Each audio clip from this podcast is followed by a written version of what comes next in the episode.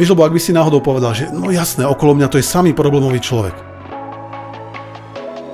tak je tam dosť vysoká možnosť, že možno, že to nie je až tak v tých druhých ľuďoch.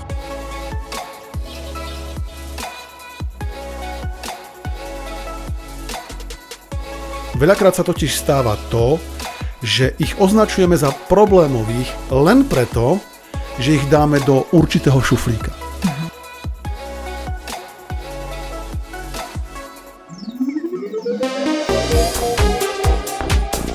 Počúvate vysielanie NLP Akadémie. Zaujímavosti a novinky o NLP.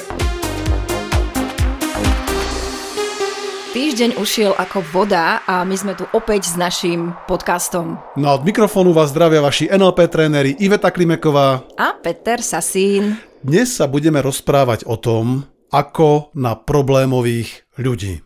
Tak si na začiatok povedzme, čo taká- tým presne myslíme, kto sú to tí problémoví ľudia. To je taká problémová téma, keď sa ideme baviť o problémových Mhm. ľuďoch. Takže kto sú to tí problémoví ľudia? Existujú takí? No, to je otázka, ktorú si dnes chceme rozobrať a ja si myslím, že mnoho našich poslucháčov vie asi presne, koho myslíme, lebo No to je ten určite môj kolega, alebo to je určite, určite môj suseda. niekto ich hneď napadne samozrejme a e, im Aha. hneď napadne samozrejme a ja si myslím, že to sú takí ľudia, ktorí, Hlavne tí No. iní. ktorí môžu byť pre mnohých uh, príliš, ja neviem, agresívni, nezdvorilí, skrátka nejakým spôsobom bez rešpektu, alebo sa im stále treba prispôsobovať, konfliktní. Čiže áno, tí ľudia, ktorých by sme označili uh, ako problémových. A ty si povedal, že niekto iný vždycky? No jasné, však snad som to nie ja. Že snad to nie, nie sme my, je tak? Tak. Čiže aj naši poslucháči si Vždy možno povedia... iný, nie? No, jednoznačne, lebo aj naši poslucháči si určite povedia, no jasné, poznám milión takých. Ja poznám zase na druhú stranu veľmi málo ľudí, ktorí by povedali, hm, týka sa trochu aj mňa. Pretože ruku na srdce teraz. Väčšina z nás by zrejme vnímala samých seba v takejto situácii, keď sa bavíme o problémových ľuďoch, že ja som predsa ten, ktorý je ten doslova svetý, a teraz ja už len, už len keď sa pozornejšie na mňa pozriete, tak vidíte také tie obrysy tých anielských krídel za mnou, e, taký náznak svetožiary. Keď sa pozriete veľmi pozorne, tak je tá svetožiara veľmi konkrétna. A ešte dokonca neviem, že či z tej dobroty tak nelevitujem tak 10 cm nad zemou. Keď stojím a 10 cm nad stoličkou, keď sedím. Skrátka čisté dobro. OK, takže ja si myslím, že pozor na to, aby sme samých seba nevnímali práve takto, lebo keď sa bavíme o problémových ľuďoch, tak veľakrát máme práve tendenciu označovať tých druhých za tých problémových. Toto vnímam naozaj veľmi často. A hneď taký ten prvý typ, lebo dnes si rozoberieme také tri možné scenáre a s nimi aj tri dôležité typy, e, ktoré môžu nastať a tie typy, ktoré vám pomôžu e, potom tieto scenáre zvládať pri zaobchádzaní s komplikovanými alebo problémovými ľuďmi. Len ten typ hneď na začiatku, taký ten nultý by som povedal, je chyť sa za vlastný nos najprv a povedz si, či náhodou nepatríš občas medzi tých problémových ľudí aj ty. Teraz nemyslím k tebe, Ivetka, skôr našim poslucháčom. Mhm. O, alebo k tebe by som si, vieš, No, by si skúsil. taký problémový zase nie som. MM. Vieš, lebo ak by si náhodou povedal, že no jasné, okolo mňa to je samý problémový človek. To, to, je, to je kopec problémových ľudí okolo mňa. Ak by si takéto niečo povedal, tak je tam dosť vysoká možnosť, že možno, že to nie je až tak v tých druhých ľuďoch. Taká téza na zamyslenie sa. Okay? Takže poďme sa teraz pozrieť na ten prvý princíp, o ktorom sa chceme porozprávať, ako na problémových ľudí. Veľakrát sa totiž stáva to, že ich označujeme za problémových len preto, že ich dáme do určitého šuflíka. Že k ním nevieme nájsť akoby cestu. No áno, lebo sme ich dali do šuflíka, dajme tomu nepriateľ. Mhm. Hej? Že iný človek s tým istým správaním, ktorý je v šuflíku priateľ, alebo ktorému sme dali nálepku priateľ, tak ten je v pohode pre nás. No nakonáhle máme niekoho iného v šuflíku, mm nie je dobrý, alebo nepriateľ, tak to správanie, ktoré tolerujeme u niekoho, koho máme v šuflíku priateľ, tak to netolerujeme u toho nepriateľa. Ja dám taký príklad. Kedy zaobchádzame možno, že s tým dvojakým metrom. Dajme tomu, že si na štadióne, predstavme si, že sme na štadióne a tam prebieha nejaký dôležitý zápas. A máme tam domáce mužstvo, ktorému fandíme a potom je tam to druhé mužstvo, ktorému teda nefandíme. To sú tí v úvodzovkách nepriatelia, čiže súperi. A teraz toto asi každý z nás pozná v nejakej forme, lebo sme to naozaj zažili veľmi často. Dajme tomu, že ten druhý, ten náš protivník, urobí nejaký faul. A všetci začneme kričať, faul, čo to robíš, to je nefér a vylúčte ho a dajte mu červenú kartu. Chápeš, potrestaj ho rozhodca a sme rozčúlení, keď niekto spraví nejaký faul. Potom spraví ten istý faul o niečo neskôr len človek z nášho mužstva. No a ten rozhodca to odpíska.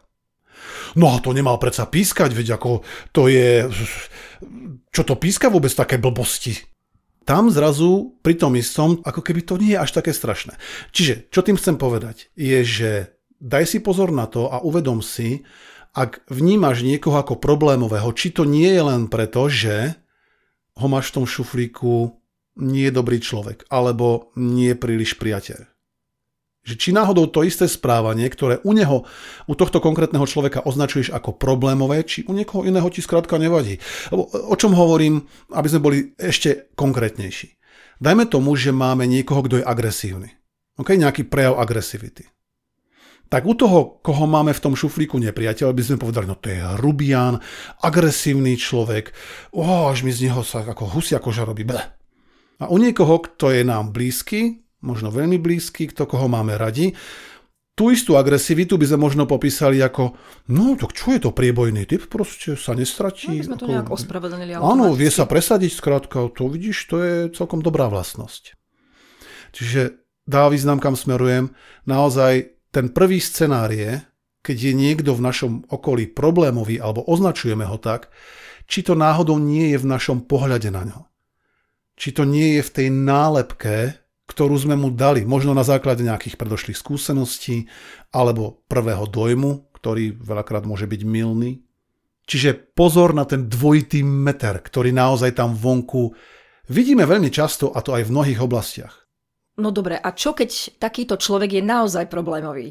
Treba zoberme si nejaký väčší kolektív a mm. ten človek by chodil každý deň neskoro do práce, bol by drzý, mm. nerobil by to, čo by mal. Takže áno, chápem, kam smeruješ, že by bol bez rešpektu voči Presne tým druhým a stále by vyvolával nejaké konflikty, stále by sa mu museli všetci prispôsobovať, uprednostňovať tak. ho.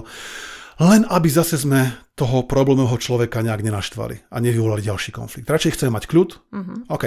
Takže čo vtedy? Ak naozaj si niekto počas svojho života vypestoval tú stratégiu komplikovanosti a problémovosti, tak zrejme to vzniklo preto, lebo mu to celý život fungovalo. Tomuto človeku. A ja poznám presne veľa kolektívov, lebo toto zvlášť, zvlášť vnímame v kolektívoch, a keď vnímam tie reakcie toho kolektívu na nich, tak si všímam jednu zásadnú vec. Ten človek je v tom okolí problémový preto, lebo mu to funguje. Lebo mu to vždy prejde. Presne tak. Čiže on je problémový preto, lebo mu to funguje, lebo celý ten kolektív sa stále nejakým spôsobom prispôsobuje, vychádza mu v ústrety a... Nedá mu spätnú väzbu. Presne tak. Ten človek nemá spätnú väzbu v tom, že by to nemal robiť. Čiže ten, to je ten druhý scenár o ktorom a tým pádom ešte sa vrátim k tomuto človeku, no. on si to ani nemusí uvedomovať, že niečo robí Vermi, inak. v drve väčšine ľudí, e, v drve väčšine prípadov, keď sa spýtaš takéhoto komplikovaného človeka alebo problémového človeka, prosím ťa, ako by si vnímal tvoje vystupovanie a vôbec to, čo robíš tej firme, ako by si ho označil? No v pohode, v pohode. Že to by bol presne ten prípad, kedy povedal, ja nie som problémový človek, akože veď všetci sú s tým OK, tu sa nič nedeje. A tí druhí povedia, to snad nemyslíš vážne. Keby sme k tomu došli. A presne to je ten problém, že ten človek, a s tým súhlasím, čo povedala Ivetka teraz, že ten človek nemá ani odkiaľ vedieť a veľakrát ani nevie, že robí niečo, čo iní označujú za problémové. Čiže ten tip by bol, daj mu poctivý feedback. Čiže ak takéhoto človeka máš vo svojom okolí, tak je dobré to s ním odkomunikovať, dať mu tú spätnú väzbu a hlavne možno aj prestať tolerovať tie veci, ktoré mu fungovali doteraz. Lebo vieš, ak niekto stále chodí, dajme tomu na porady, alebo na nejaké dôležité meetingy neskoro, a vy mu to tolerujete, tak ako čo sa čuduješ, že chodí neskoro. Lebo feedback je, OK, vždy prídem tak nejak, že všetci, všetci sú s tým v pohode. A to, že vy si to poviete tak niekde poza chrba tejto osoby, možno ani nevníma možno to nie je ani celkom fér voči tomuto človeku. Pretože ja to vnímam tak, že fér by bolo ho s tým konfrontovať. Uh-huh. No a čo sa stane, keď ten človek by to neprijal? Tak minimálne... To logicky, že mu to logicky vysvetlia, logicky mu to povedia, logicky všetko sedí a on to vnútorne nepríjme. Sú tam dve možnosti a jedna z nich je, že minimálne si mu dal šancu. Že minimálne dostal šancu prispôsobiť nejak svoje jednanie, alebo že si mu dal ten, ten feedback, aby on sa mohol prispôsobiť. Lebo vieš, keď to neodkomunikuješ, tak nemôžeš povedať alright, aspoň som to otestoval, otestovala. Lebo ten človek sa nemá možno ako z éteru dovtípiť, o čo ide. No a keď on sa neprispôsobí, každopádne, keby to neprijal, musia tam byť dôsledky. Lebo jedna vec je odkomunikovať, ja som za to, aby si ľudia odkomunikovali veci, je to veľmi dôležité. Ak sa jedná o negatívne správanie a ty si napríklad nadriadený, dajme tomu toho človeka, tak je dobré si ho zavolať, medzi štyrmi očami. Tam nemusia byť ďalšie páry očí. Keď niekoho konštruktívne kritizuješ a chceš ho posunúť ďalej, minimálne ja to vnímam tak, že veľmi pomáha, keď ste tam sami dvaja. Okay? Keď to nepríjme, aj tak musí pocítiť dôsledky. Skrátka nejak mu dať najavo, že toto tvoje správanie už nefunguje. Tá stratégia totiž, ktorú si tento človek vypestoval, možno vo svojom detstve, možno nástupom do tej firmy, ja neviem, nemusí ísť všetko z detstva, niekedy si vyvíjame nové stratégie aj v živote, počas dospelého života. Čiže potreba mu nielen povedať, ale aj ukázať, že už to nefunguje. Dá význam? No a ten druhý scenár, tá druhá možnosť je, že aj keď mu to povieš a on to nepríjme, tam mohlo nastať totiž jedna zaujímavá vec. No mohlo nastať napríklad to, že nám vôbec nerozumel. Že nás nepochopil. Uh-huh. Že skrátka, ako keby sme na neho hovorili cudzím jazykom. Čo to znamená? Že bol povieš, cudzinec. Presne, ale si povieš moment, moment, ako že pracujem v slovenskej alebo českej firme, alebo ja hovorím vždycky tak s ľuďmi takým jazykom, akému rozumejú, čo na tom nerozumie. Akože čo je, ako... Poďme si to rozobrať. Poznáš ľudí, teraz otázka na našich poslucháčov, poznáš prosím ťa ľudí, na ktorých, keď pôsobíš, komunikuješ s nimi, tak je to ako keby si hádzal hrách na stenu? Mm-hmm. No, poznáš takých ľudí, proste niečo im povieš a od nich sa to skrátka odrazí a ako keby si ani nič nepovedal. A to môže byť pre nás veľmi frustrujúce. A to je presne to, čo si sa pýtala pred chvíľkou, že čo vtedy, keď to nepríjme. Môže to prijať, neprijať z ješitnosti, čo mi ty budeš radiť, alebo to môže neprijať preto, lebo nepochopil celkom presne, čo od neho chceme. Prípadne sme mu to nepovedali spôsobom, ktorý ho motivuje, aby nasledoval to, čo od neho chceme, aby sa zmenil. Presne tak. Vieš, lebo veľakrát nám hovoria, že, a ja s tým súhlasím, že keď chceš zmeniť svet, zmeň seba. OK? To boli tie prvé dva scenáre. Skrátka, že zmeň seba v zmysle pozri sa na neho inak, či to je priateľ, nepriateľ, tieto dva šuflíky, či mhm. náhodou, hej, nerozlišuješ príliš neviem, nekriticky alebo príliš kriticky. Alebo tá druhá bola, daj mu spätnú väzbu, čiže urob ty niečo inak.